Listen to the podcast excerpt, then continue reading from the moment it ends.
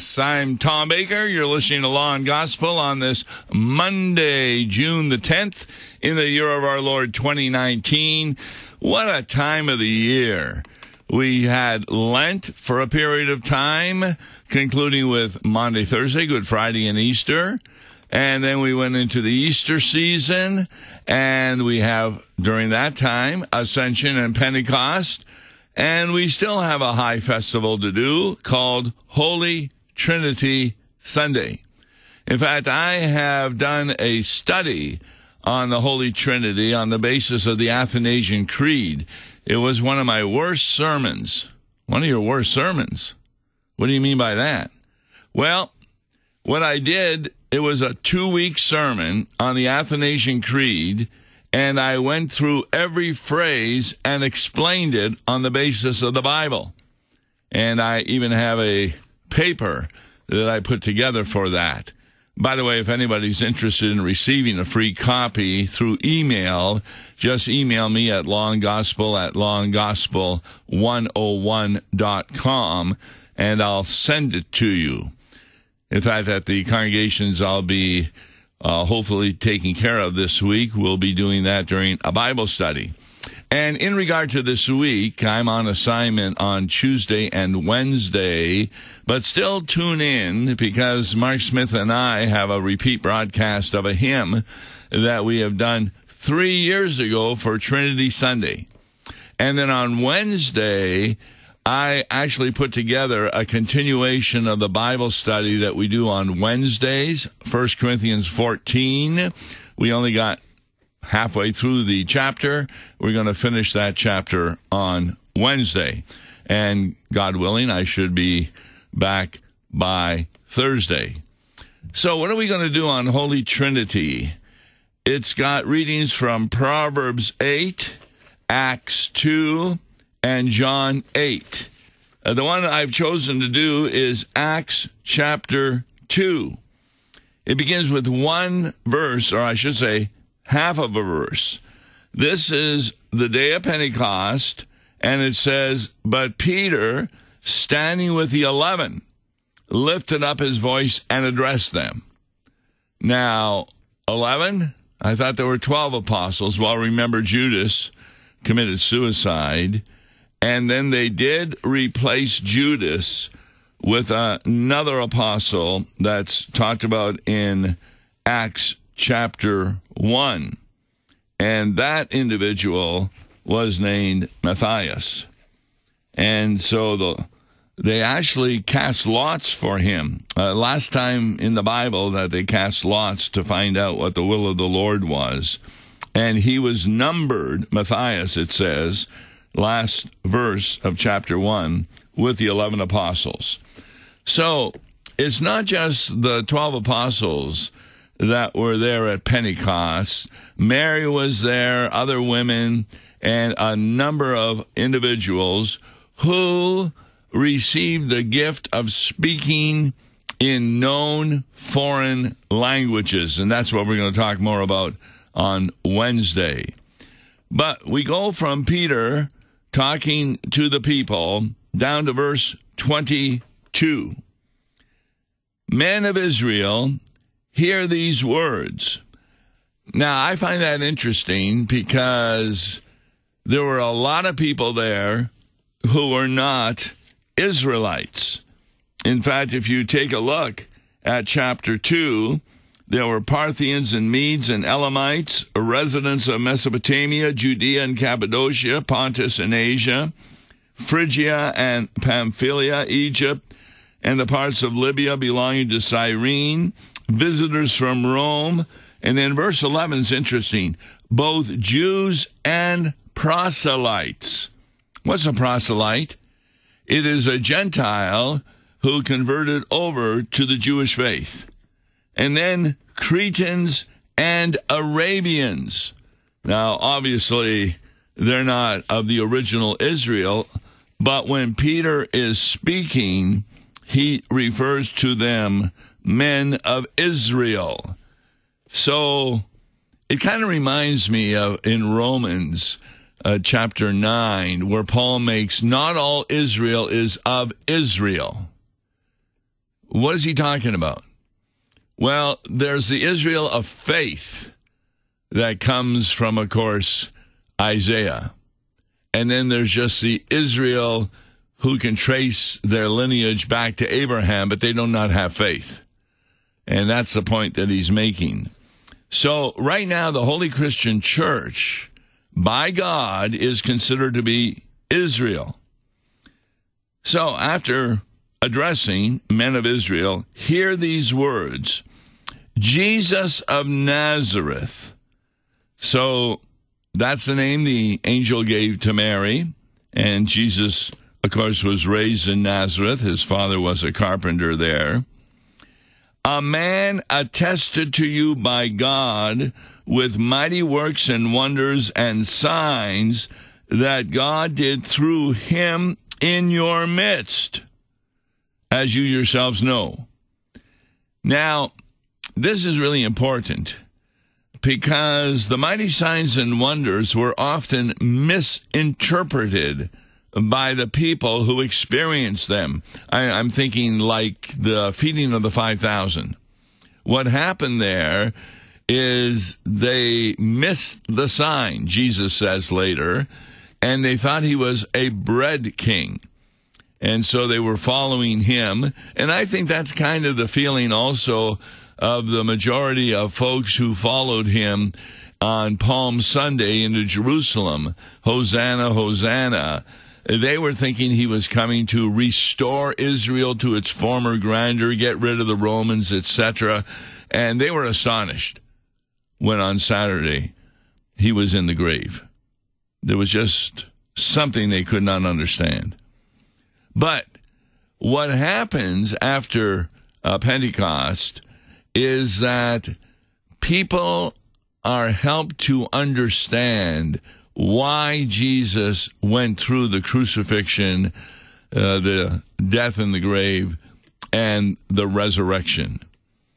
It's kind of important that pastors need to remember that we have a lot of knowledge that is not secondhand to lay people in the pew. And therefore, when we use words or have concepts in our mind, we need to explain what we are talking about. At any rate, Jesus was attested by God with mighty works and wonders and signs that God did through him in your midst, as you yourselves know. The signs are not for unbelievers. Remember the Pharisees, who were unbelievers, many of them, they knew that Jesus raised Lazarus from the dead. It wasn't that they denied it occurred, they just thought it was a trick of Beelzebub. And so they weren't going to be listening to this carpenter from Nazareth. And so what happens after Pentecost, people begin to recognize that the signs had a purpose. They were fulfillment of Old Testament prophecies concerning how you will know who the Messiah is. The deaf will hear, the lame will walk, the blind will see, the mute will speak, people will rise from the dead.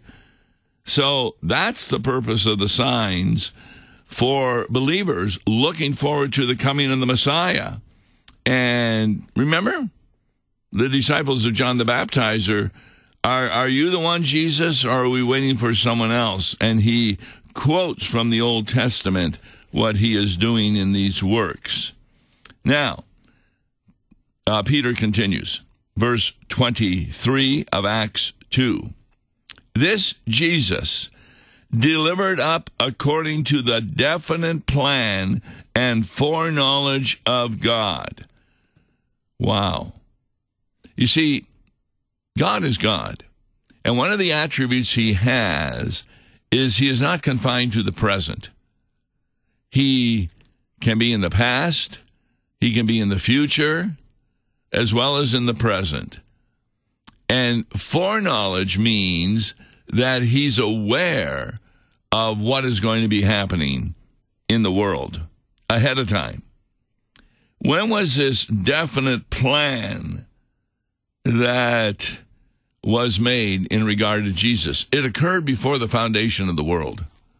If you take a look at Ephesians and other passages, you'll see that the Holy Trinity had decided before the foundation of the world that though they were going to create human beings, put them in the Garden of Eden, they were going to sin. And therefore, the second person of the Trinity, namely Jesus, would become flesh in order to pay the punishment for our sin. So, this Jesus delivered up according to the definite plan. Now, the term delivered up is a technical term. He was delivered up to Pontius Pilate. It's kind of like turning over a criminal. So, according to the definite plan and foreknowledge of God. So, this is a wonderful verse to show us that there's nothing that happens in your life that God is not in charge of, that He is not knowledgeable about.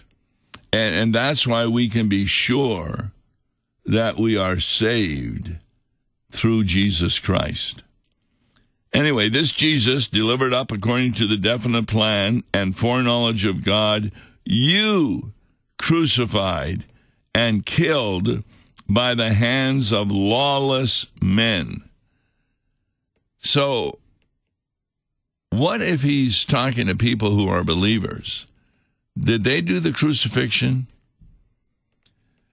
In essence, my sin was responsible for putting Jesus on the cross. Killed by the hands of lawless men. Remember, Pontius Pilate says, I can't find anything wrong with him and he washes his hands. God knew this. He didn't force, this is very important. He didn't force Pontius Pilate to make this decision. He even had a dream for Pontius Pilate's wife. Said, you know, be careful with this man. But he ignored that. Verse 24 God raised him up loosing the pangs of death because it was not possible for him to be held by it. The pangs of death would mean rotting away in a tomb, in a grave. But it was not possible for God to be held by it. And then he quotes David in verse 25. I saw the Lord always before me, for he is at my right hand, that I may not be shaken. Therefore my heart was glad, and my tongue rejoiced. My flesh also will dwell in hope. For you will not abandon my soul to Hades, or let your Holy One see corruption. You have made known to me the paths of life you will make me full of gladness with your presence. Now, that's a tremendous psalm. And some time ago, I was talking about how all the psalms are in reality, though written by David and others, they're prayers of Jesus. So Jesus is talking about himself here, that he will not be abandoned to Hades or let your Holy One see corruption. This is a fulfillment again of a promise made in the Old Testament. Peter continues in verse 29 Brothers, I may say to you with confidence about the patriarch David that he both died and was buried, and his tomb is with us to this day.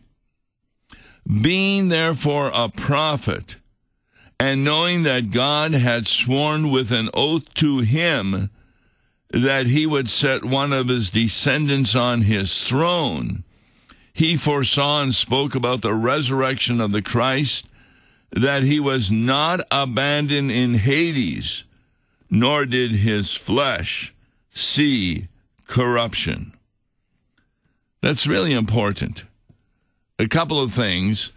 David here is regarded as a prophet. Uh, the kings in those days, Saul and David, also dealt with proper worship, proper teaching of the Word of God, as well as ruling over the people. And though David died and was buried, being a prophet, God had given him understanding about the descendant who would be on his throne. And he foresaw and spoke about him. I mean, take a look at Psalm 22 pierced in hands and feet. He even knew that they would be gambling for his clothes. And then, of course, David does believe in the resurrection. After his son with Bathsheba died, he said, He will not return to me, but I will go to him. And how did he know this? It was David who wrote Psalm 23 The Lord is my shepherd. And even though I walk through the valley of the shadow of death, I will fear no evil. This Jesus God raised up, and of that we are all witnesses. Now, if you ask the question, who raised Jesus from the dead? You find out in 1 Peter, the Holy Spirit did you find out that Jesus himself says he did. I can lay down my life and I can raise it up. And here we see God the Father raised him up. So the resurrection of Jesus was a combination event done by the Holy Trinity, much like the creation of the world. If you take a look at Genesis chapter 1, all three persons are in the first three verses of Genesis chapter 1.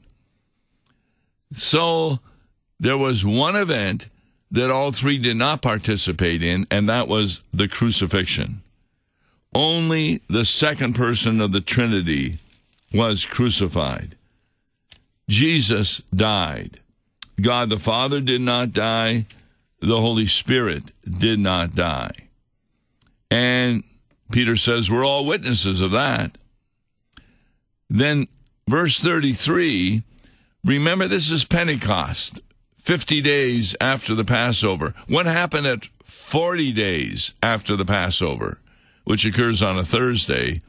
Jesus ascended into heaven.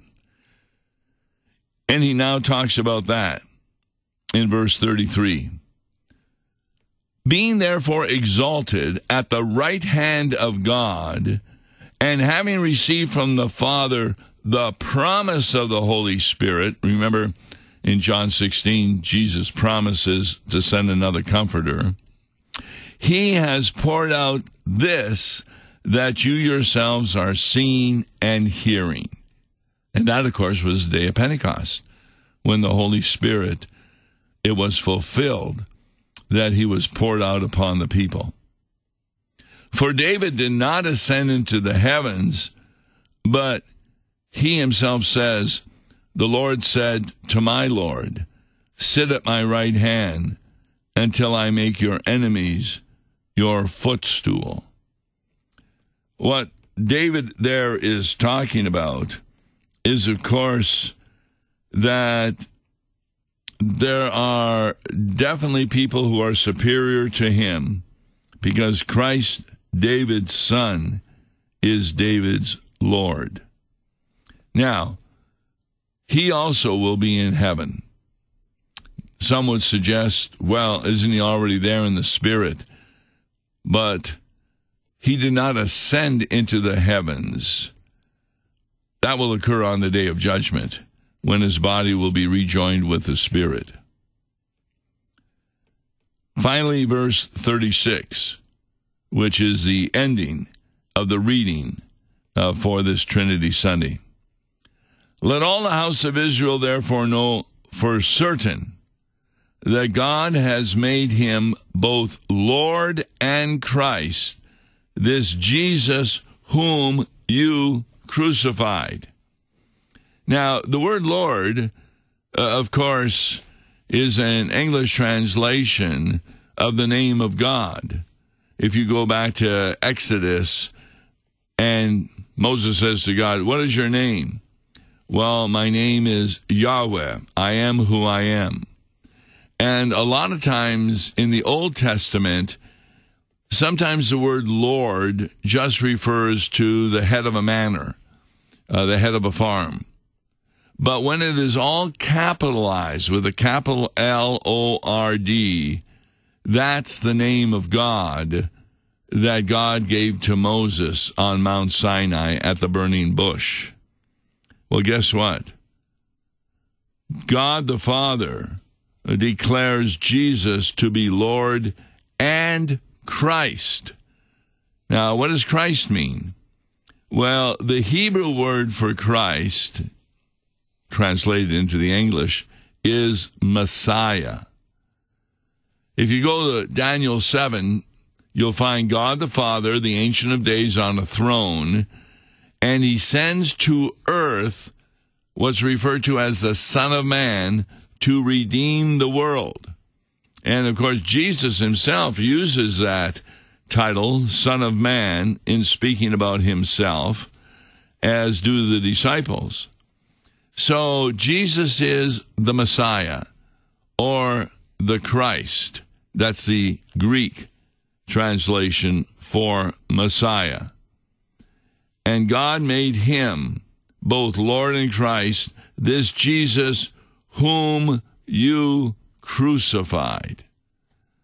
Now that's where the text ends. I kind of wish it had gone on a little bit because after this, it says the people were cut to the heart. They were really nervous and in fear of God, wondering, how can we be saved? And Peter tells them to be baptized, every one of you, in the name of Jesus Christ. That word baptism is in the passive, which means it's not something that they do. Like Peter doesn't say, well, sacrifice a lamb, because that's something they would do. But to be baptized means that that's something that God is going to do. He may use people, uh, for example, as pastors, etc. But when you are baptized in the name of Jesus Christ, you receive two gifts the forgiveness of your sins and the gift of the Holy Spirit. So that's how the Holy Spirit comes to believers today through holy baptism. Now, you can be a believer, and that cannot occur unless the Holy Spirit inspires you to become a believer. But to receive the gift of the Holy Spirit is to receive one of the items, namely that your body becomes the temple of the Lord. And that occurs because of the Pentecost gift. And the promise is not only for you, but it's also for your children. And we cannot understand why people do not baptize their children. I mean, it's so clear here that the promise is to them also and for all who are far off. That's referring to Gentiles. Now, the Jews, as the chosen people of God, were near, but they were not chosen to be the only ones saved. They were chosen to do the saving by proclaiming the word of God. And so even Gentiles are considered as part of Israel. And who does he include?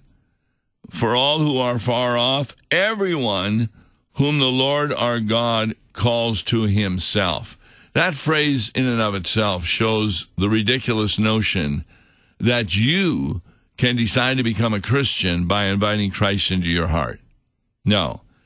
You get faith because God calls you to himself.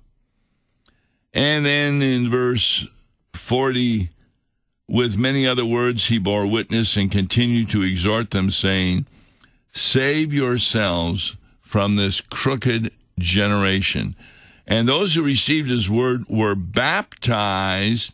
And how many were added to the church that day? 3,000 souls. So, if you want to get my Athanasian Creed little study, email me at law and gospel at lawandgospel101.com. And though I will not be in the studio, I'm on assignment Tuesday and Wednesday. You will be hearing me and Mark Smith talk about the hymn assigned for Trinity Sunday on Tuesday. And on Wednesday, we'll continue the Bible study on 1 Corinthians chapter 14. And God willing, I look forward to being back on Thursday. God bless. Listen to Law and Gospel each weekday morning at 9:30 on KFUO. For a tax-deductible gift to Law and Gospel, please make your check payable to Concordia Mission Society and mail it to Tom Baker, P.O. Box 28910, St. Louis, Missouri 63132. To give online, visit lawandgospel101.com or call toll free 1-877-267-1962. Views and opinions expressed on Worldwide KFUO may not represent the official position of the management or ownership of KFUO, the Lutheran Church Missouri Synod. If you'd like to comment on programs or topics heard on Worldwide KFUO, write us at KFUO, 1333 South Kirkwood Road, St. Louis, Missouri 63122. You can also leave a question or comment on our comment line at 314-996-1542. We are the messenger of good news, Worldwide KFUO.